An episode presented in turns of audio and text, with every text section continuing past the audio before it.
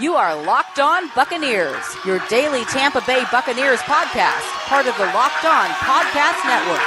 Your team every day. Forfeit the game before somebody else takes you out of the frame. Put your name to shame, cover up your face. You can't run the race, the pace is too fast, you just won't last.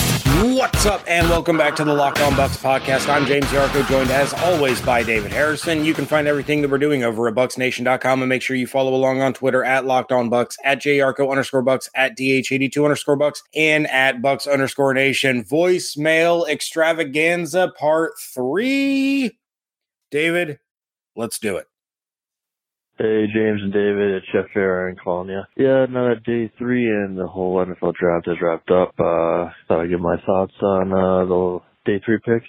Uh, I love the Anthony Nelson pick. That guy looks like he's a blue chipper. He can play defensive end and probably outside linebacker. So kind of uh, gives a uh, depth uh, piece on uh, both positions. And uh, from his tape so far, he's got a hell of a motor and loves to just loves to bring the boom. When it comes to the kicker, I don't understand that, but you know what? If he ends our kicking woes, then it is what it is. I think he could have got undrafted, but I don't know. But uh I'll just leave it at that. And uh who else did we get? Uh I know we got the defensive tackle. Uh I can't remember his name, but uh he's a big boy. I don't know if he's a nose tackle or if he's a, a free tech type of tackle, but saw some uh film on him as well and uh uh he's uh, got a uh, looks like he's another one with a big motor. So that should be a uh, good depth piece type of uh, signing. And uh, the wide receiver, uh, Scotty Miller, I think, uh, sounds like a John Brown type of guy. So that should definitely fit there. That should definitely fit Arians Bald. And uh, James, make sure that you uh, keep uh, screenshotting or look back in at all the tweets because we need to put a huge slam on everybody that has basically said how bad this draft was and not let them live it down and need to have eat so much damn crow at the end. I cannot wait for that to happen and pray to God it does. All right. I'm going to go first because I'm going to let you and Chef have your moment, but I wanted to get in here real quick. I think Paige Demacos, I'm gonna have to I'm gonna have to tag her in this episode because she, if you look at her Twitter name, it's Petty Page. She absolutely loves the petty, and I'm I'm not gonna hold you, James, or Chef back from any type of petty retribution when the time comes. I'm all about it. I just don't participate in it. Yeah, I, I like the Nelson pick. Um, again, we've we've kind of covered what the defensive line might look like. Listen, if if Todd Bowles isn't worried about what he's got on the defensive line, then I'm not worried. And if he's worried, he's not telling anybody that is telling us that he's worried. So that's how I'm going to operate for right now. As far as everyone continuing to be negative, I'm going to enjoy my my Devin White as the linebacker of my Tampa Bay Buccaneers. You guys can choose to jump on the bandwagon whenever you want. The good thing about football bandwagons or ships, as you want to call it, with the Buccaneers is they're fictional, so they're never too far away for you to jump on. So whenever you're ready, come join the party. Hit me up on Twitter. We'll celebrate together. I'm not going to throw it in your face. However, James, I'm just going to mute myself and let you have at it. Ha- have it have it what what aspect of this are you, you expecting me to to go on a rant about I don't know about the rant. I'm just saying I, I know you and Chef are on the same page as far as taking names and and waiting to to uh, to kick ass when the time comes. Well, I mean, it, it just it, it'll go back to the fact that you know exactly what I've already said on here was you know through this entire process, everybody wanted to talk about what a terrible pick it would be to to take Devin White, and and you don't take a line an off ball linebacker at that spot, and you know positional value and blah blah blah blah blah blah blah blah blah. So I'm I just you know want people to remember you know when they're jumping up and down and cheering about how Devin White is is the best player on the defense or or Devin White is you know the best middle linebacker in football whether that's you know 3 years from now 4 years from now 5 years from now. I I told you all when I wrote you know the the re, the fan reaction piece I was keeping a list. And you know what?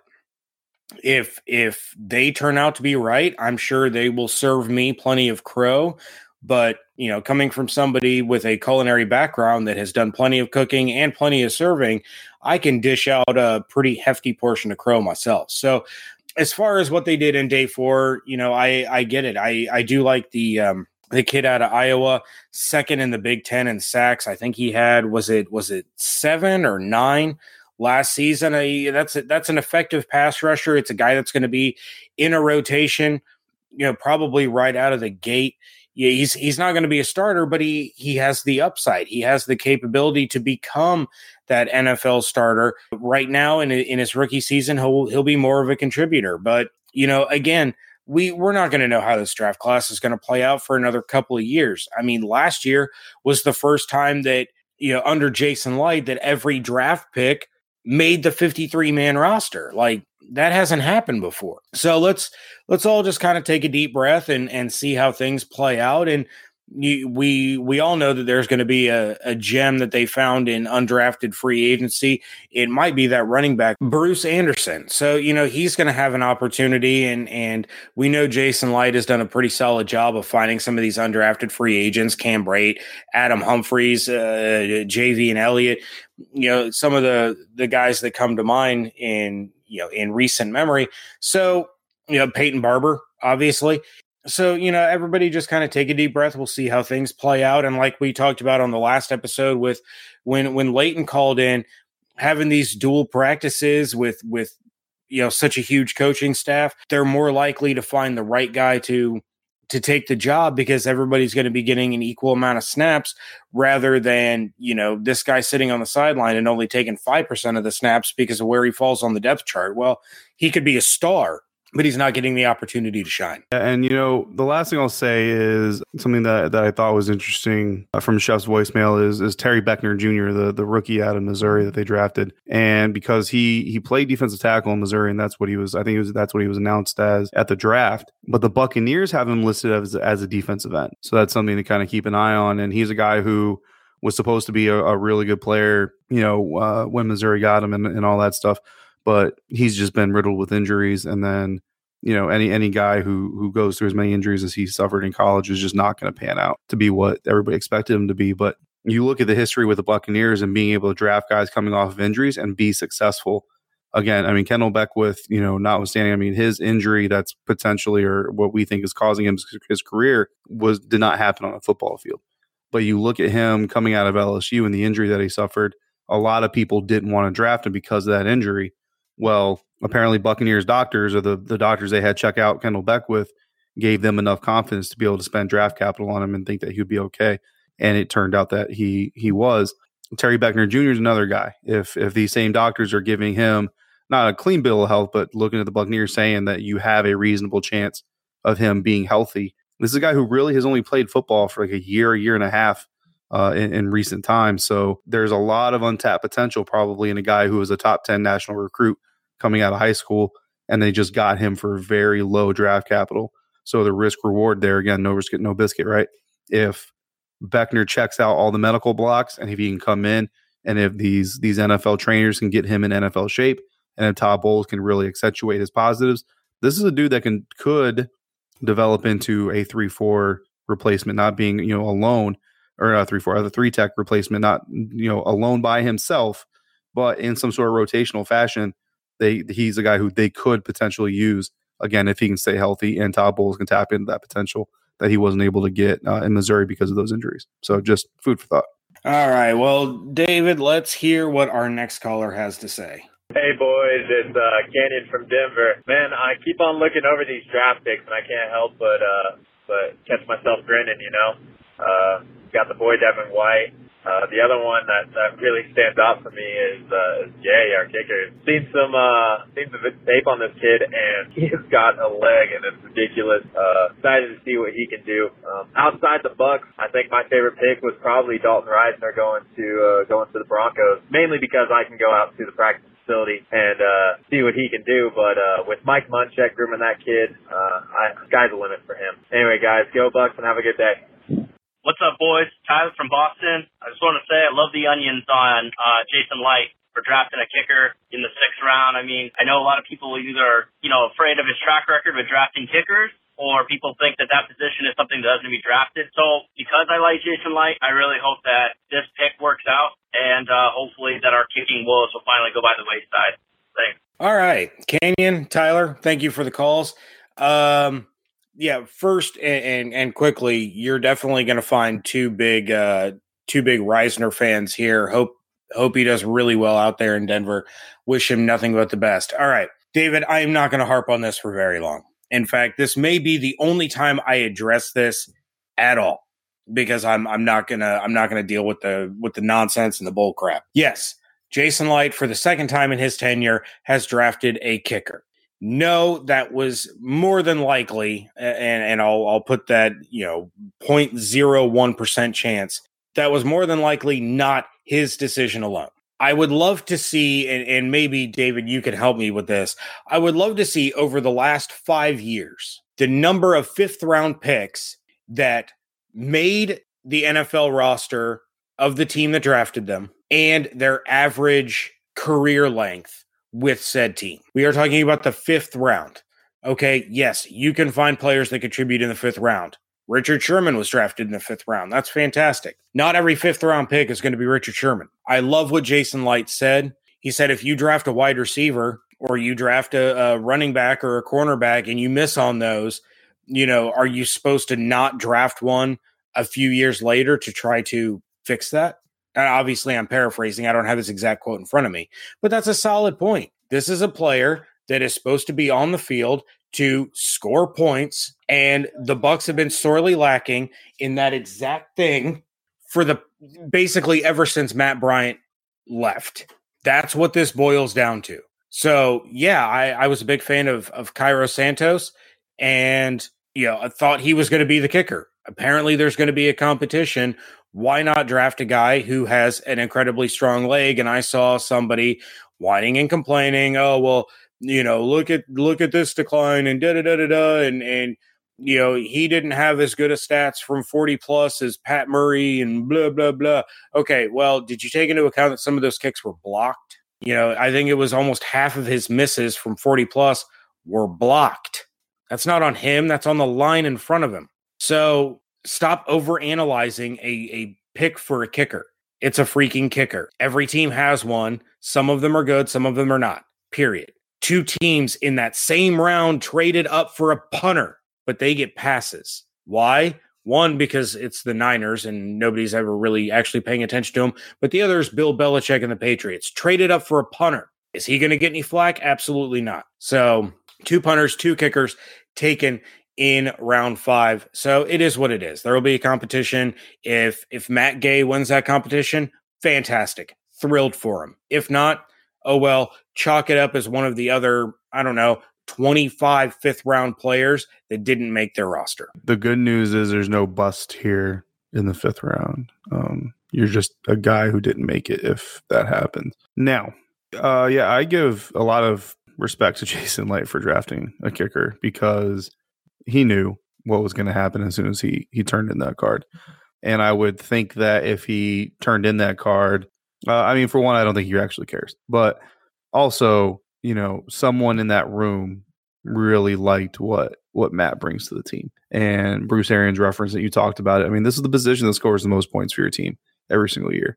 So, you know, could they have gotten Gay as an undrafted free agent? Possibly, potentially, but why not spend draft capital on a, on a in, a in a round where, like you said, most of those players aren't going to actually make your roster anyway, to secure the guy you want versus hoping to wait until you know undrafted free agency hits, and now you're you're bidding against other teams potentially, and you may not get the guy that you want. So uh, it is it is what it is. There is a little bit of concern. I just I read over his draft profile, and his draft profile has a little bit of concern about how slow it takes for him to get up to the ball, and that might be a contributing factor to some of those blocks. If it look, Cairo Santos wasn't released, right? Not, not to my knowledge. No. Yeah, so he's still on the roster. So I mean, if Santos is better than Gay, then he'll make the team and Gay won't. If that happens, then what you can say is, okay, the coaching staff brought in competition to make Cairo better. And hopefully that's what happens. If Santos loses out to the rookie, then you just drafted a starter with your fifth round pick. And not only a starter, but a starter who's going to score more points than anybody else on your team. Uh, fantastic. And not for nothing, guys, this drop in accuracy from like 40 to 48. Honestly, I don't think Bruce Arians, unless it's like fourth and 12, once once the Bucks hit the 30, anything less than fourth and five, I will be surprised if the Bucks don't go for it. Okay. That's a fair so, point. to me, you're really not even looking for a field goal kicker to hit between, you know, 40 and 48 all that often. you're looking at your field goal kicker to hit 30 to 30 to 40s or 50 plus and this guy's got a leg like Canyon said. So, I don't know, it's it's a really small thing to freak out about as far as I'm concerned. I really just liked Canyon referencing Jason Licht's onions. That That's- was, that was that was interesting. well done. Yeah. Well done. Moving on. I don't ever get to do that, so I'm going to do it this time. Here we go. hey, hey, do what you got to do, man. Hey James. Hey David. It's Brandon from Philly. Um, I'm a Bucks fan, long time listener, first time caller. Um, I just want to know what's your guys' thoughts on our day two and day three picks. Um, really day two with all the defensive backs we have. Um, currently on the roster and the new ones we just drafted. Like I, I tend to think about it as Todd Bowles looked at our his side of the ball and just realized like, hey, I don't like none of these guys. None of these guys fit my system, or maybe these guys are just not good. If so, what do you what do you make of that? Like, what's your thoughts on that? Is that just hey, we need better players that are just faster? They run they all run four three, four fours, or they're clearly the guys we had on our team are just not good. I would love to know your insight on our defensive back picks and Todd Bowles' perspective on our draft. Thanks. Uh, we've kind of already covered this, but yeah, I, the I, the way I look at it is that Todd Bowles more than Bruce Arians, but Todd Bowles and Bruce Arians in agreement said, "I don't like the way the secondary is constructed." And looking at the film, because remember they they said at that fan event that they looked at the film from the 2018 season, and not just the game film. They looked at the camp film, and they looked at the OTAs, and they looked at every preseason game, and they looked at every regular season game, and every single practice from 2018 if a Buccaneers player did it in 2018, this coaching staff watched it. So, what that led to was moving MJ Stewart to safety. Listen, they're not moving MJ Stewart to safety because they just think he's going to be a really good safety. They're moving MJ Stewart to safety because they realized he's not going to be a good cornerback. Uh, I, I definitely think MJ Stewart's job is on the line um, this rookie year more than just in the usual fashion of everybody's in competition. No, I think MJ Stewart is kind of on the short list of you're probably on your way out unless you can show some stuff at safety because I mentioned this to you, but MJ is going to have to bring something to the table that he hasn't brought yet. We'll see if he can do it. I mean, it's it's you know, it's kind of fighting for your career out there. Don't be wrong, if he moves on from the Bucks, I'm sure someone will scoop him up. But the Buccaneers went out and they signed two more safeties. They drafted another safety. They drafted a corner who could feasibly move to safety. Deone Bucannon, who plays the short uh, box safety role, they are looking to shore up the back end of this defense in the cornerback room, in the cornerback group, and in the safety position. That's where their eyes are focused. That's where they feel like this is the weakest for this team. That's a very clear message. I don't think there's any mistranslation involved in it. And again, like I said on yesterday's episode with Leighton's uh, voicemail talking about the two practices, they're going to find out you know, I don't know how many corners they're going to want to carry. I don't know how many safeties they're going to want to carry. But let's say they carry a combination of nine or I don't know, eight, right? If they keep a combination of eight defensive backs, they're going to get their eight best defensive backs on the field. Public opinion be damned. That's what's going to happen. And I'm I'm here for it because none of these players are going to be able to walk away when they do get cut or when they do get traded or, or whatever, put the, on the practice squad saying that they didn't get the opportunity to show that they could be the future of this team. So I'm all for it. Uh, iron sharpens iron, all those cliches. Uh, go Aria. yeah, I don't want to rehash too much of that because we did talk about it a lot on yesterday's episode. But I will say, as far as day three is concerned, I'm really excited to see what Scotty Miller can do. And it's because I was so excited to see someone from Bowling Green State University drafted to the Bucks. This is the second Bowling Green player to play for the Bucks because Jude Adjei-Barimah also went to Bowling Green State University, which is also where my sister graduated from college. So I think it was pretty cool. You know, it's it's a MAC school in in northern Ohio. Yeah, they obviously don't churn out a ton of of NFL talent. So I just thought that was pretty cool to see come across the screen. You know, a little, you know, this this little five foot ten wide receiver from Bowling Green who, oh, just so happens to run like a 437 40. This kid is blazing fast. So I'm really excited to see how they use him um, or how Bruce Arians uses him in this offense. Other than that, you know, I don't want to rehash too much of the secondary stuff. Um, I, I agree with everything that you just said, and I agree with everything that I said yesterday. You know what Scotty Miller is? He is a check with me dream. That is what he is. if he can make the roster and get on the field, I mean, you put this dude in the slot, and that cornerback is playing off, and that linebacker Oh, is yeah. shaded over. That is a check with me inside slant all day long. But let's say the Yeah. corner's playing press, and that safety is playing single high.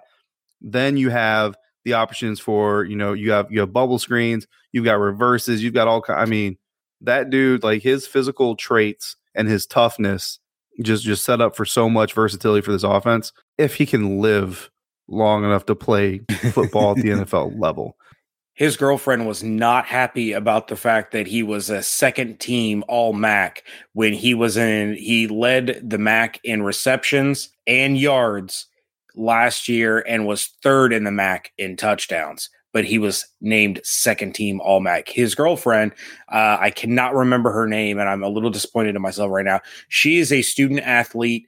She's a gymnast at Rutgers. So she Cool runs stuff. the house, is what you're saying. Hey guys, this is Jess in Iowa. A huge Bucks fan, as long as a huge Iowa Hawkeyes fan. Uh, so David, I know you might still have some saltiness uh, from that whooping that the Hawks put on your Buckeyes a few years ago. But my question to you is, uh, since the Bucks are in some serious need of cap space, um, are the Buccaneers now going to move on from Will Gholston after the drafting of Anthony Nelson? Uh, it seems like a lot of Anthony's strengths are very similar to uh, Will's strength. Uh, can't wait to hear you guys' takes and go Bucks.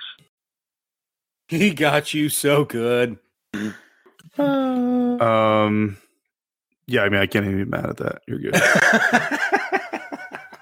well, by all means, fire away. I'll let you take this one first. so Will Gholston, listen, uh, when I joined the pewter plank way back in the day, one of the first things I wrote, actually that that might be a lie. I don't know. I wrote a thing about Will Gholston not not that long ago. Uh, it was his contract year, so that's when it was. Talking about how he could be potentially one of the future cornerstones, keystones, whatever you want to call it, to this defense. Boy, was I wrong. Will Gholston still serves a purpose, but he's nowhere near what I thought he he looked like he was. He kind of looked like he was on an upward swing, and I thought he was going to develop into something better than he has. Uh, I don't think he's uh, for this team. I don't think he's worth the the money that he's getting paid uh, when you consider production versus you know how much of the cap he's eating. I don't think it's it's a worth worthwhile investment. I don't know the numbers off the top of my head to be honest with you to speak about uh, dead cap and and how much money he's already been paid and so on and so forth. So I'm not really going to talk about that. What I would say is that if Will Gholston were to get moved for a cap, you know, situation or a cap move or, or just to clear up roster space, I wouldn't really like. I'm not. I'm not going to shed a tear about it. I like Nelson out of Iowa. Yeah, I don't think uh, Will Gholston's future is in doubt all that much. Yeah, their their skill sets may be somewhat similar, but they're both rotational guys. So you know, I don't really see one being the the cause of the other being shown the door. I think if we're talking about defensive linemen who are in jeopardy of leaving, uh, it would be obviously Gerald McCoy, which we talked about on a quick little mini episode yesterday, because of that salary versus production. And the other one is, and I say this is far less likely at this point in time now, would have been Jason Pierre Paul again because of that salary. His production matches his salary a little bit more than Gerald McCoy's does, but you're still talking about some hefty, hefty salaries there. So, you know, I, I think Gholston will probably stick around again, rotational guy, depth piece. Like you, David, I expected more out of him. I expected there to be a little bit more develop. I expected there to be a next step. But again, when you're working with a completely inept uh, defensive coaching staff and a way over his head, out of his league defensive coordinator, you know, players tend to suffer a little bit. So let's see what he can do with uh, with Todd Bowles and uh, and Todd Bowles scheme. He may fit better in that three four scheme anyway. So, David, does that get us all caught up on voicemails here? Yes, that's that's the last of our voicemails for now. For now. But of course, make sure you're sending us your voicemails to 813 444 5841. And in fact, we're going to start doing some crossover episodes with the locked on hosts of the NFC South teams.